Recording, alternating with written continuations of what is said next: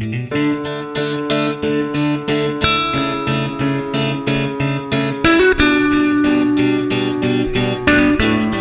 den, vítám vás u 25.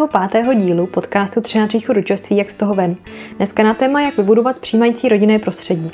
Moje jméno je Suzana Zikmundová a se mnou tu sedí psychoterapeut a můj manžel Martin Zikmund. Ahoj Martine. Ahoj Zuzi.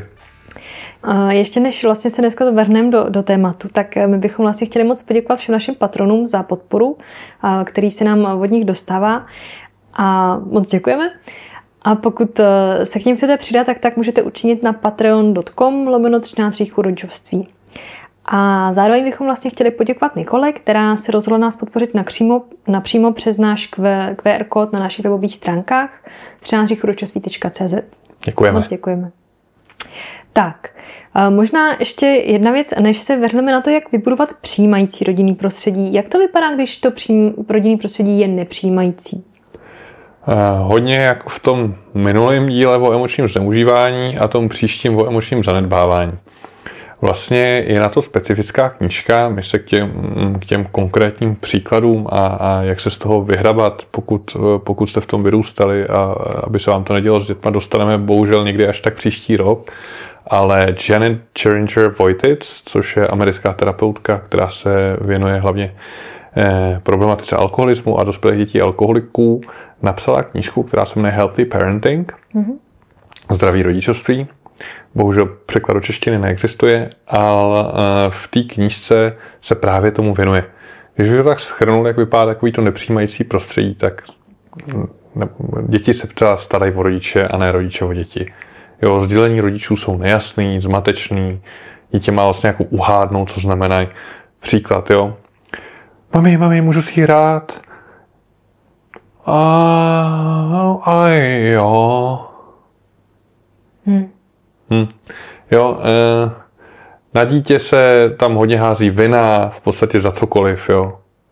Prší. No, tak, tak nic, no, tak, tak prší, no. No jo, no, tak uh, hold, než se oblíknul, no, to je jedno, no. Jo. Hmm. Nejsou respektovány osobní hranice dítěte, často jsou překračovaný, pocity dítě se jsou znevažovaný a, a taky potlačovaný, no, nebreč, no, nefňukej furt, bla, bla.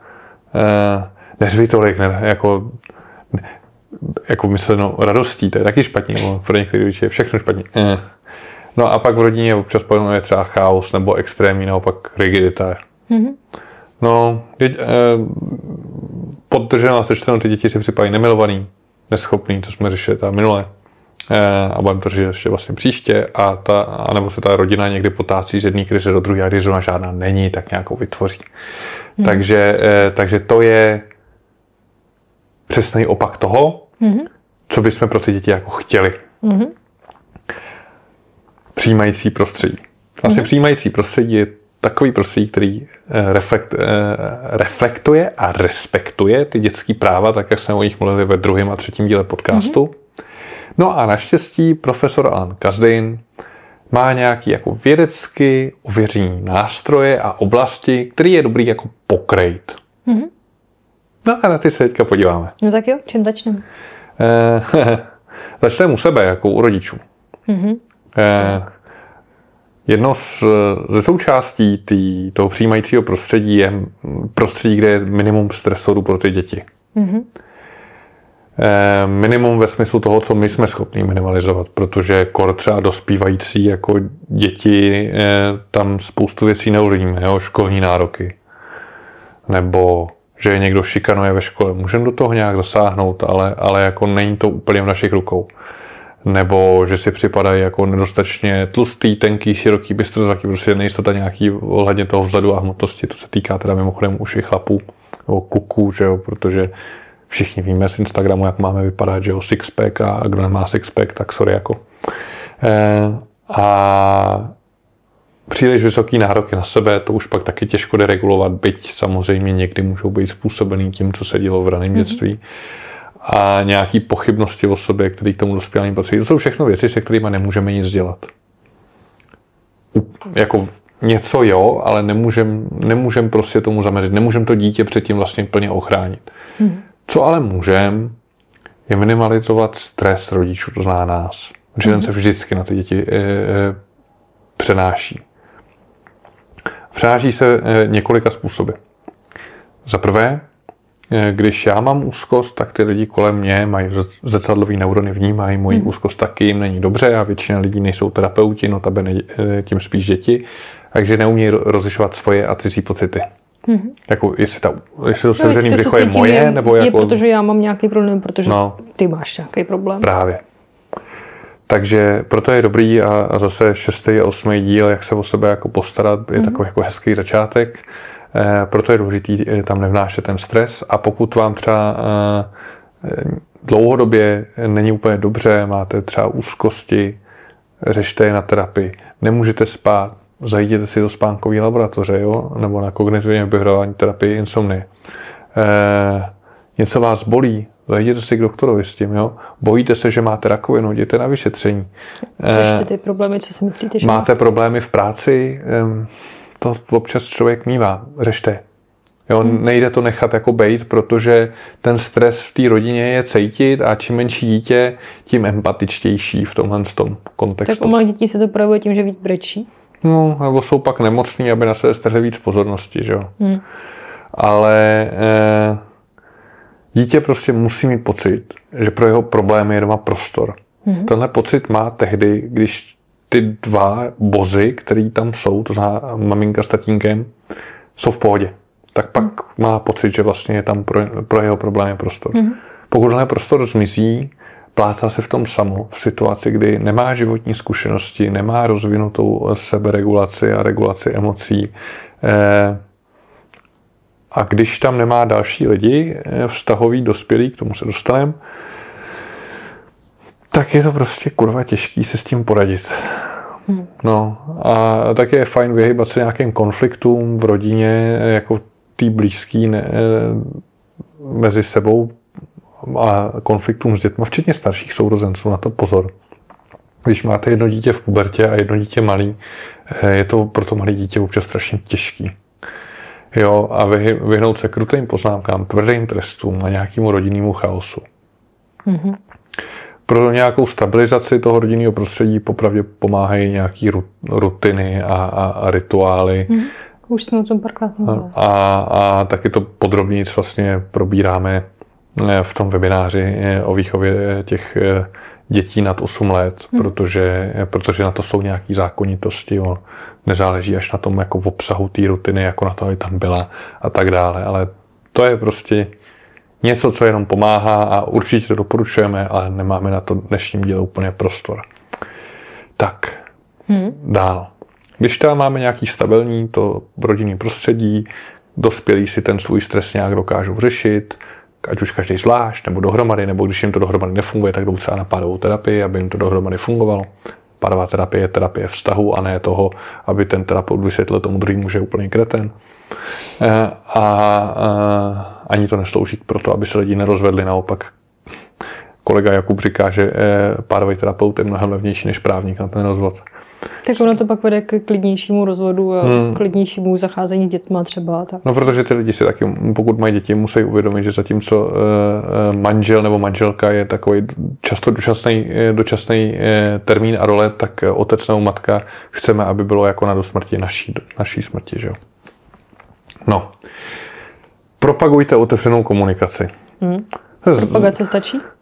Eh, jasně rozvěsíš plagáty, natočíš nějaký spot a je to. Ne. ne. Eh, je to něco, co, co vlastně ty dospělí můžou modelovat. Mm-hmm. Se to myslím už zmiňovali jednou, že, že si nastavíš zase rutinu, eh, že třeba každou sobotu po obědě se sejde rodina na hodinku, třeba tam i nějaký hranice, zase dávají bezpečí. A každý povídá o tom, jaký měl týden, může povídat o čem chce. Mm-hmm. První týdny hold logicky musí povídat jako dospělí. Mm-hmm.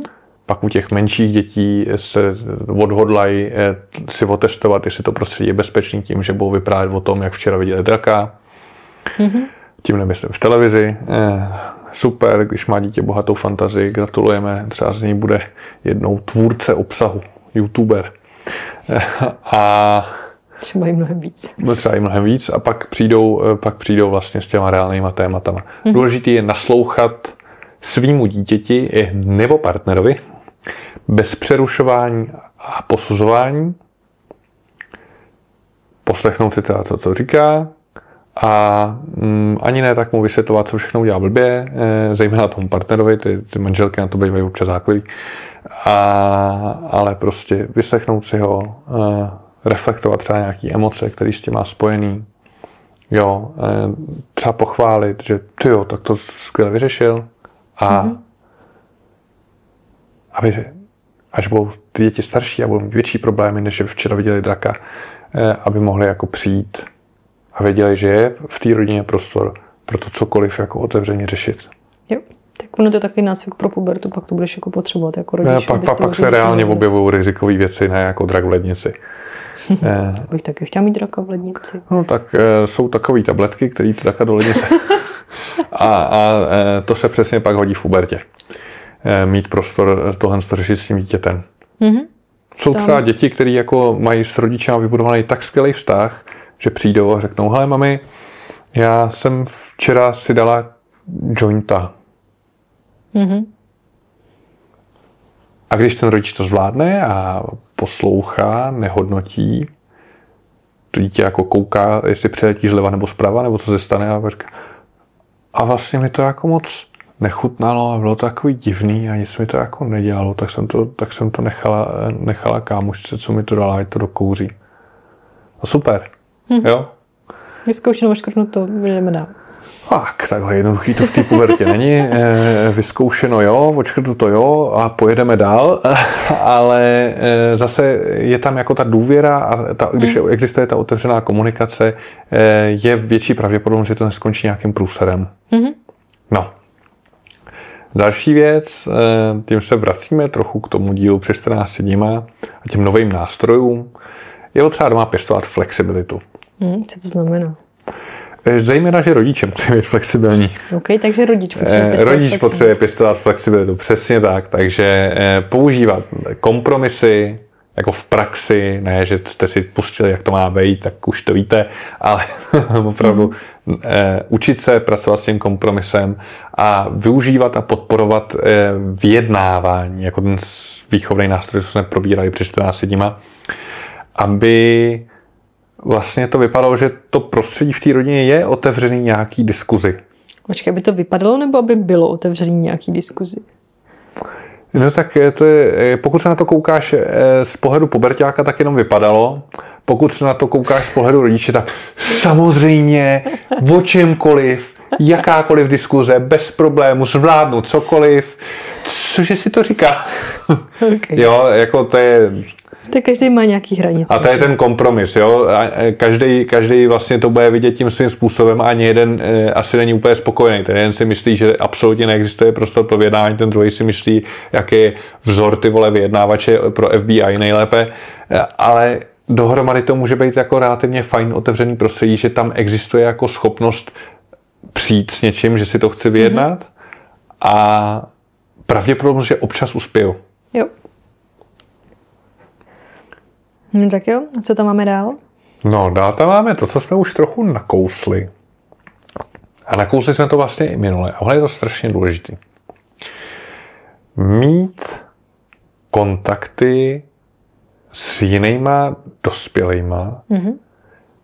ideálně na to rodina, ale ne každý takovou rodinu má. Taky pokud se sejdou dva jedináci, tak jak chceš ty vole navštívit tetu a strejdu. Tak třeba máš sestřenici. Jasně, no. A, ale, ale taky ne, každý to tak má. Jsou lidi, kteří se prostě odstěhují třeba jako na druhý konec světa mm-hmm. a tam ku podivu jako moc příbuzných většinou nemáš. Ale ideální, pokud je to možný, tak prostě rodinný kontakty. Navštěvujte příbuzný, zvěte je k sobě domů. Mm-hmm. Když jsou daleko, můžete si naplánovat virtuální setkání. V dnešní době už jsou na to děti taky zvyklí, jako ze mm-hmm. školy, že jo? Bohužel. Ale eh, co se ukazuje, tak děti s pozitivníma rodinnýma vazbama mají lepší výsledky ve škole Mm-hmm. A, to je důležitý, mají menší pravděpodobnost toho, že budou mít nějaký problémy s chováním a, a nějaký jako symptomy klinické dysfunkce. To znamená, že se u nich objeví nějaký e, psychický, e, psychický potíže vážnějšího charakteru. Mm-hmm. Z mýho pohledu není až tak důležitý to genetický pouto. Mm-hmm. Navíc ono, e, jak říkával náš profesor biologie, maminka instalatér, že jo, ne každý tatínek je ve skutečnosti tatínek, takže místo sestry nebo bratra, to znamená tety nebo strejdy, můžete mít ale jako takového tetu a strejdu v úvozovkách nějakého svého kámoše z dětství, se kterým se hmm. pravidelně setkáte, zvete ho na návštěvy, jo. voláte si. Je to blízký kontakt. Eh, konec konců místo, místo rodičů můžete mít taky nějaký eh, v generaci starší lidi, se kterými se potkáváte. Mm-hmm. Někdo outsourcuje prarodiče, babičky, dědečky. Mm-hmm. Eh, já sám jsem měl takovou jako náhradní babičku, když jsem malý, to byla eh, od táty z fabriky ještě za socialismu, prostě paní, co šla do důchodu a bydlela v podnikovém paneláku a mm-hmm. zrovna jí umřel manžel, tak, eh, tak to takový win-win to bylo. Sice jsme spolu chodili každý den na Hřbitov, což, ale my jsme měli fakt krásný Hřbitov. Eh, no. no. Jako díky to vůbec nevadilo. Právě. No a pak, eh, pak, když už jsme u těch sociálních kontaktů, přece jenom furt to omíláme dokola, lidi jsou sociální zvířátka, co je naprosto klíčový mm-hmm. pro to dítě eh, v rámci toho přijímajícího prostředí, je podporovat to dítě v jeho, jeho sociálních kontaktech. Mm-hmm. A to platí pro nějakou konkrétní věkovou kategorii nebo od narození? Ach, ty batolata si toho ještě tolik neřeknou. Ale, ale naučí se od sebe jiné věci, že? Přesně tak, můžou Nemluv... se od sebe něco naučit. Mluvení není vždycky potřeba. No, třeba e, tě, když máš batole, co s bídou stojí a ještě neumí otevřít dveře, tak když má soused jiný batole, tak... no jasně, ale pro ty děti je to přínosný se socializovat teda v každém. Jo, jo, jo, ale to se týká spíš těch rodičů, že jo. E, batolata si jako nezavolají kámošovi, že spolu půjdou někam na pivo. Ale, ale tady jde o to podporovat eh, sociální kontakty těch dětí, který si vytvořili sami.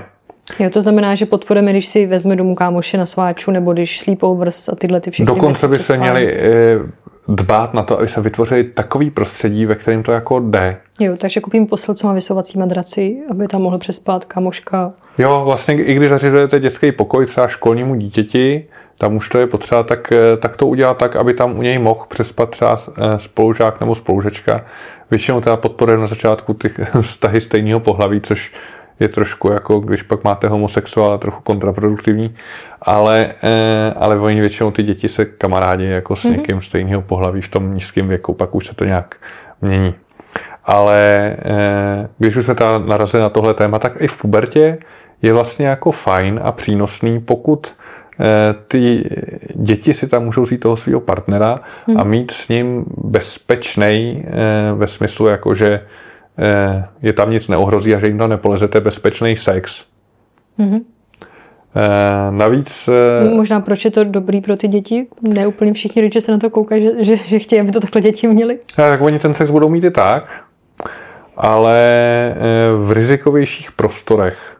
Hmm za rizikovějších podmínek. Jo. Kde jim přece jenom může něco jako hrozit, ono někde jako v, v křoví nebo v podchodu nebo u nějakého jiného kamaráda na chalupě nebo tak. Eh, a na druhou stranu chápu, že je jako těžký eh, vidět, že to dítě má sex, ale tím bych rád jako odkázal na ty díly předtím, že ta rodičovská role se přece jenom trošku mění ale mění se i to dítě. To už není jako to malý kutíňu děti, ono když už má jako 15, 16, 17, tak už je jako skoro dospělý vlastně. Hmm. A na sex bude mít chuť, i když mu to zakážete. To je, to je blbý. Co dál můžeme dělat, abychom ho podporovali? Eh, už od toho věku, kdy se socializuje poprvé, vlastně, eh, vlastně ty dva, tři roky, když už tu maminku nebo tu primární pečující osobu nepotřebuje neustále za zadkem a začne, ukotví se v tom ideálně, že ten svět je bezpečný místo, tak zvyšovat množství příležitostí, kdy se může socializovat. Mm-hmm. V Česku je typický nástroj, eh, jmenuje se pískoviště. Mm-hmm. je to skvělý i pro uh, rodiče těch dětí, protože ty se taky můžou socializovat, že jo? Mm-hmm. Že když už tam musíš sedět a papat si zmrzlinky a to, co uvařili, alias přinesem ti právě kousek písku, eh, tak, eh, tak můžou s nima soucítit ty ostatní rodiče, který to taky strašně nudí. a můžou si povídat. Takže, mm. takže to je skvělý. Eh, zároveň, zároveň to pomáhá teda budovat nový vztahy těm dospělým. Důležité je brát pak třeba ty kamarády nejenom jako na sleepover, jako že u nás přespí, ale brát je třeba i na výlety. Mm-hmm. Samozřejmě, jako když máte dvě děti, každý má dva kamarády, tak málo kdo má doma autobus, že jo? Mm. Ale Uh, a tak na výlet se dá i ty vlakem. Na výlet se dá i ty vlakem a prostě uh, dělat třeba tyhle výlety a když se necítíte na tolik děti sami, sami nebo tak jste prostě všichni... jako single rodič, tak můžete jít s těma rodičema, oni se ty mm. děti zabaví. Ale je to vlastně jiný model. Zatímco ty rodinný vztahy jsou řízený mýma vztahama mm-hmm. a to dítě si je buduje eh, tak jak je jako máš ty vybudovat? Mimochodem s těma třeba lidma těch mých kamarádů nebo příbuzných, a tam nám šlo spíš o ten vztah s těma jinýma dospělýma, který mm-hmm. můžou dávat taky jako důležitý vztahový osoby a třeba doplnit něco, co já mu dát neumím. Mm-hmm. Tak tady nám jde o vztah s těma vrstevníkama, který mm-hmm. pro to dítě dostávají čím dál tím větší význam. O těch osmi let dál vlastně už ty vrstevníci přebírají tu dominantní roli mm-hmm. v tom světě toho dítěte a právě proto nejenom, že by se měli vytvořit prostředí, kam to dítě může přivést ty kamarády svoje, mm-hmm. To znamená, že vlastně to je nejlepší, co se vám může stát, kor, kor pak jako v pubertě, tak když se tam převede, když vy tam, vy tam jste, ne, že takový to. Eh, tak vy jedete na víkend, jo? Tak já s váma nechci, ne, ne, ne. Co party? Ne. Když se odjíždíte? A prosím mě, a v kolik, že se to vrátíte, nebo co? jo, e, ale že pak jako, když ty děti jsou u vás, máte je tak jako vlastně víc pod kontrolu. Minimálně víte, že jako když začnou kouřit, tak to asi ucítíte, pokud máte fakt velký barák. No, e, co tam, e, co tam je důležitý, je, že ten rodič, když se vrátíme k těm menším dětem, to dítě často v tom musí jako podpořit v těm budování sociálních mm-hmm. kontaktů, protože to je něco jako novýho. Mm-hmm. Jo, když si doma dva roky s dítětem, což je takový ten český jako vzor, mm-hmm. že, že dva až tři roky je to dítě doma s maminkou, mm-hmm. eh, tak eh, ty sociální kontakty si bude později. Když se podíváme eh, někde do já nevím, do Belgie, kde je tři měsíce doma s maminkou a pak je v nějakém zařízení, kde už jsou další děti, tak, tak tam je přirozeně k tomu jako vedení. Jasně, ale tak ty to můžeš i udělat, když jsi s ním doma, že s ním chodíš na nějaký cvičení, kroužky a Jasně. něco, kde on má možnost taky vidět nějaký jiný děti. Ale ne, ne, není to stabilní. Hmm. Jo, chodíš na, na nějaké jako eh, cvičení matek s dětma a vydáte se třeba jenom tam. Hmm. Zatímco, eh, zatímco v té Belgii, Německu, Nizozemsku, Americe, eh, tam jsou všude vlastně, ten kolektiv je uzavřený Hmm. Oni tam žádný další děti ani vzít nemůžou, protože mají velmi omezený počet lidí, eh, jako těch pečujících osob na jedno dítě a ta, ta pečující osoba má být stabilní. Takže tam vytvoří vlastně jako, jako mikrorodinu stejně starých dětí. Hmm. Což pokud nemáš dvojčata, se blbě dělá, že?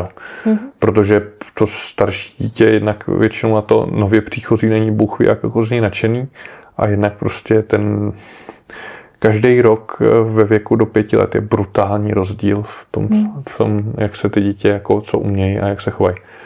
No, ale eh, když vezmete třeba to dítě poprvé na pískovišti nebo prostě učí, učí se tam to, tak ho chvalte za každou pozitivní sociální interakci a chování. Mm-hmm. Jo, on to, eh, jsou to věci, co ty rodiče dělají často přirozeně, jo. A tak můžeš nabídnout tady, já nevím co, medvídka i, i tomu jinému dítěti, což v dnešní době je takový ošemetný nabízet jídlo, ale, anebo tak, eh, tak mu půjč ten kyblíček, ať si, můžete si hrát spolu, že ty mhm. rodiče často jako motivují to dítě, mm-hmm. jenom je pak potřeba jako chválit ho za to. Mm-hmm. Tím posílíte vlastně ty pozitivní interakce. Ne tím, že mu do toho strkáte čumák, ale tím, že ho pochválíte. Jo. Eh, a samozřejmě, eh, teďka jsem to mimo těch zmínil, používat, eh, používat ty prekurzory chování a někdy i, i tvarování, ten shaping k tomu, aby se tomu dítěti pomohli to chování rozvinout. Mm-hmm. To znamená, když se vrátíme vlastně na pískoviště... učíme sociální vazby. No, eh, prekurzory chování na pískovišti. Mm-hmm. tak pojď, já s tebou půjdu a, a zeptáme se, jestli si můžeme kopat s tím míčem. Mm-hmm. Taky. Jenom ne vy dva, ale ideálně ty dvě děti. Mm-hmm. jo, anebo e, postupně tvarování, tak, tak jenom e, tak, tak e, můžeš půjčit holčičce ten kyblíček a uvidíš, třeba má ti půjčí bábovičku, nebo e, já úplně tuhle terminologii už neovládám z toho pískoviště, ale, ale postupně. Mm-hmm. A chválit, chválit cokoliv, anebo třeba vybudovat ten jako opravdu a priori jako program, kde si teda řeknu, tak tady bude teda ten fyzický antecedent, já to dítě jako tam od, od, odvedu, skloním se k němu, že jo, řeknu mu, hele, tak můžeš tam si hrát s holčičkou, nebo nabídnu mu nějaký konkrétní věc, to těm malým dětem je opravdu lepší jako nabídnout. Co kdybyste si šli, já nevím, tamhle kopat s míčem, anebo tamhle se spolu houpat. Jo, hmm. ono e, vlastně krása těch dětských hřišť je, že tam jsou často jako ty týmové věci, jo, houpačky, Takový ty klasický, jo. E, ne, ty zavěšený na tom. Kolotoč. Jo. Prolejzačky až tolik ne, a, nebo takový ty e, hrady. Mm-hmm. Teďka, jak jsme, byli, jak jsme byli v Dorinském lese, tak tam měli, že jo, ty ryby prolejzací a tyhle, tam to bylo úplně jako hustý. To tady v Česku takových hřišť moc neznám, ale, ale chci tím říct, že ty hřiště už jsou koncipované na, na tu socializaci mm-hmm. těch dětí. V dnešní době je to fakt jako důmyslně vymyšlený ty prvky na těch hřištích. Mm-hmm. Takže pro ty rodiče je to relativně jednodušší. Mm-hmm. No a co pak pomáhá později, když už dojde pískoviště a, a školka, tak je rozvíje zájmy toho dítěte, který zahrnou jeho vrstevníky. Mm-hmm. Jo, pokud rád sbíráš brouky, je to super, budu tě v tom třeba podporovat, ale co, co kdybys k tomu ještě chodil třeba do nějakého no Počkej, ale když se nám sbírá brouky, tak třeba existuje kroužek na sbírání broučků, kde si je můžu vyměňovat. To je pravda, asi existují entomologické kroužky, ale lepší je u těch dětí, těch menších, podporovat fakt nějaký skupinové aktivity. Jako skupinový sport třeba? Skupinový sporty, jo, uh, basketbal, volejbal. Nebo i bojové umění jsou vlastně jako skupinový sport, protože tam ty děti spolu trénujou, mm-hmm. mají společně nějaký vedení, je tam další vztahová osoba, velmi důležitá vlastně v těch mm-hmm. bojových sportech, ten trenér, eh, ho ty lidi, nebo ty děti berou eh, mnohem víc než třeba trenéry někdy těch jiných sportů. A nebo, nebo třeba nějaký scout, mm-hmm. Důležité je vybírat takové kroužky, které souzní s vašima hodnotama a rodičovskou strategií. Rozvíjej to, hmm. co v tom dítěti jste si řekli, že je pro vás důležitý rozvíjet, anebo ať už jste si to řekli na začátku, anebo jste to zjistili v, jo, v kontextu toho, jaký to dítě je. To dítě, co vlastně a, a když třeba vaše dítě, já nevím, vypadá, že je talentovaný na sporty, tak eh, v tom ranějším věku je přece jenom prospěšnější výzov k těm týmovým sportům, kde zároveň bude mít ty sociální kontakty. Kor hmm. u sportu, kde, eh, kde jezdíte pak každý víkend někam. Hmm. No a důležité je to proto, že vlastně děti, který, eh, jsou zapojený do pozitivního sociálního chování, mají lepší výsledky ve škole, ale mají menší pravděpodobnost toho, že se zapojí do nějakého jako špatného chování, do nějakého, eh, do nějaký šikany, anebo v pozdějším věku, že eh, budou užívat zakázané substance, včetně teda alkoholu, to je ta největší a nej, nejzákeřnější droga. Jediná droga, která vás zabije na abstinenčních příznacích mimochodem. A nebo že je budou jako doslova zneužívat, že se stanou závislí. Mm-hmm. To znamená vlastně, když pomůžeš tomu dítěti, ale to zní úplně blbě, jako ve třech, čtyřech, pěti letech vytvořit jako pozitivní sociální kontakty, mm-hmm. snížíš pravděpodobnost, že ti bude chodit ožralý v pubertě domů. Nebo ve třiceti, nebo prostě, že, bude, že se z něj stane alkoholik. Eh, ale rodičovství je vlastně dlouhodobý plánování, protože jasně, no, tak bude mít sex dneska nebo zítra a volat se je zítra, tak zítra. To je jako krátkodobý plánování, ale pak z toho vypadne jako něco na celý život. Hmm. A většina lidí tím, že ty děti vyrostou, tak to neznamená, že už jako nechtějí, aby se měli dobře. No, jasně. Takže, eh, takže opravdu A sami víte, jako když pro někoho není tak snadný v dospělosti si dělat kamarády. Právě proto, hmm. že neměl tu podporu těch rodičů v budování těch pozitivních sociálních kontaktů, že, že ho nikdo neved k tomu, hele, tohle, jak si dělá, to je skvělý, nebo eh, víš, tohle, eh, jak si dělal, to eh, pak vedlo k tomu, že ti ten chlapeček bouchnul a nechtěl se s tebou bavit. Co bys příště třeba zkusil tohle, když chceš, aby se s tebou bavil? Mm-hmm. Jo, ne jako ty jsi úplně debil, ne, nemůžeš dělat tohle. Ne, ale to je mimochodem emoční zneužívání. Ale e, nabízet mu ty věci, které z pohledu dospělého jsou vlastně jako snadný, ale z pohledu dítěte, který se teprve učí, je to vlastně těžký hmm. a bojí se a neví a, a vy mu můžete být tou oporou jako ten rodič. Hmm. No a, a co teda technicky za to jako opravdu pomáhá prokazatelně e, a, a v Americe se to e, už dělá, je naučit to dítě meditovat. Mm-hmm. A to specifickou meditací, eh, která se jmenuje Loving Kindness Meditation, to je meditace mm-hmm. založená na soucitu, mm-hmm. vede k produkci oxytocinu mm-hmm. a prokazatelně a prokázaně eh, rozvíjí prosociální chování a posiluje právě v čelním laloku ty, ty oblasti pro sociální kontakty. Mm-hmm. No a v jakém tak jako věku už dítě je schopný takovou meditaci jako mít, dělat? No tak očividně jako v Indii a, e, a Číně e, ve dvou letech. Jako. Okay.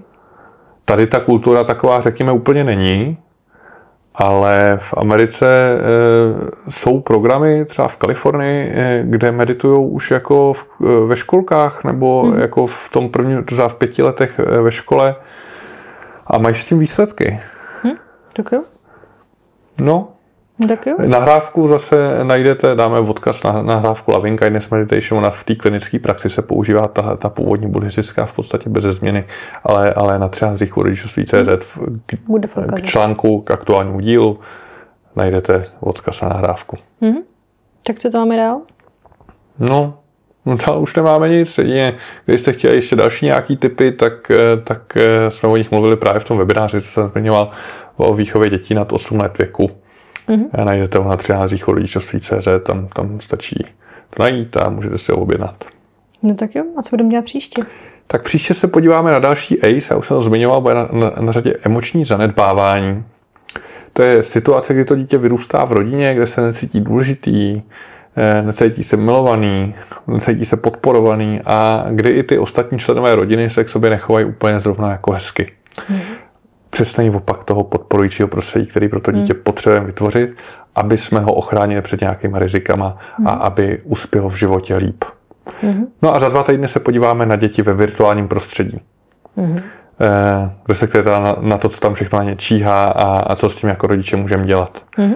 Tak to jsem zvědavá. Je toho víc, než si myslíme, ale je to úplně něco jiného, než si myslíme, že by se měli dělat. Eh, okay. Tak jako statistika ukazuje moje osobní. No tak jo, tak pro dnešek se loučíme. Tak mějte se tady moc krásně a příště se s vámi budeme těšit naslyšenou. Martin a Zuzka Zikmundovi.